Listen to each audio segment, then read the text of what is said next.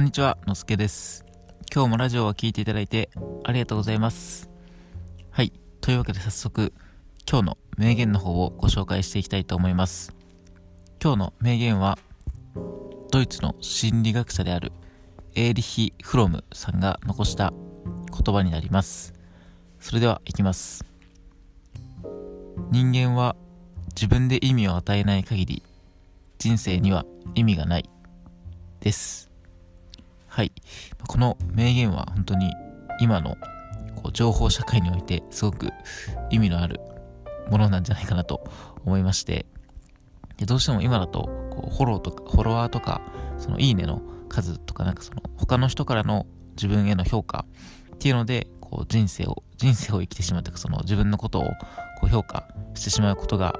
まあ、もちろん僕もあるんですけど、やっぱりそうじゃなくて、まあ、自分のこう人生の意味っていうのは、まあ、その結局は自分次第、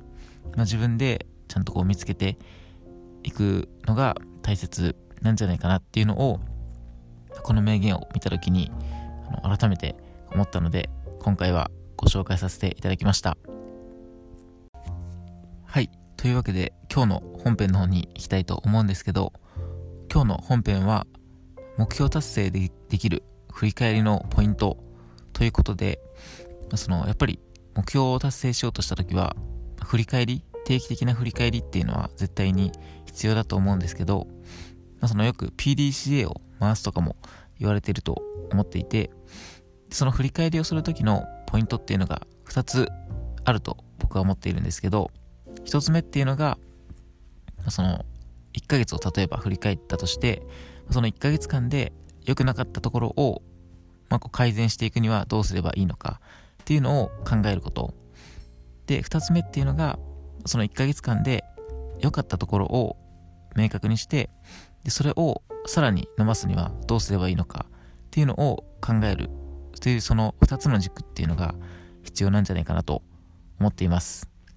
はい。でまあよくこうある振り返りとかその振り返りのこう仕方っていうのがその良くなかったところを改善するっっていうことは結構やることが多いんじゃないかなと思うんですけど、まあ、やっぱりそれだけじゃなくてこう自分の良かった方にもこう目を当ててそれをさらに伸ばすにはどうすればいいのかっていうのをま考えることも大切なんじゃないかなと思っています。はい。で、まあ具体的には例えばその1ヶ月間のこう目標っていうのがこうブログを毎日書くとか、まあ、そうですね読書を読むとかっていう目標がもしあったとしたら、ま、その1ヶ月間を振り返った時にもしブログが毎日書けていたんだったら、まあ、それは良かった方になると思うんですけど逆になんか読書がこう毎日読む時間を作ることができなかったっていう場合だったら、まあ、それはこう目標に比べたらこう良くなかった方になると思うので、まあ、それを振り返るときに、その良かった方のブログを毎日書くことができたっていうのをより良くするにはどうすればいいのかっていうのを考えて、まあ、例えばそのブログを書く時間を、まあ、2時間かかっていたんだったらその30分こう早く書くようにするにはどうすればいいのかっていうのを、まあ、次のこう1ヶ月で、えそれを目標にしてこう努力をしていけばいいと思いますし逆に、ま、本を毎日読むことができなかったっていうのは、まあ、良くなかった方だと思うので、まあ、その1日にちゃんと読書を毎日読むために、まあ、毎朝30分は本を読む時間を作るとかっていう風にすれば、まあ、次はその本を読むっていうことをしっかり改善していけるのかなと思うのでその振り返りをするっていう時はこう良くなかった方を改善するっていうだけじゃなくてこう良かった方にも目をこう当ててあげるというかその,、まあ、その2つの軸で考えていただくと、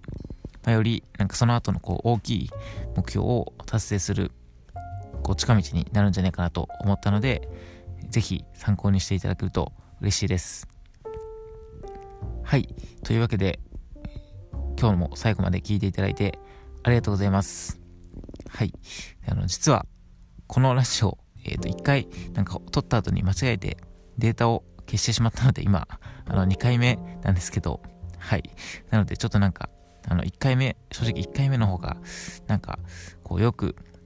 撮れてたなと思ったので、あの、今、すごく、ちょっと後悔してしまってるんですけど、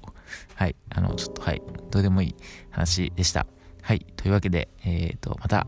明日も、えー、同じ7時から、ちょっと8時ぐらい、最近遅くなっちゃってるんですけど、7時から8時ぐらいの時間に、えー、配信をしていきますので、ぜひ聞いていただけると嬉しいです。はい。で、あの、なんかサンド FM とかで聞いてくださってる方は、あの、いいねとかフォローをしていただけると、えー、画面越しで僕が喜びますので、よろしくお願いいたします。はい。というわけで、また明日バイバーイ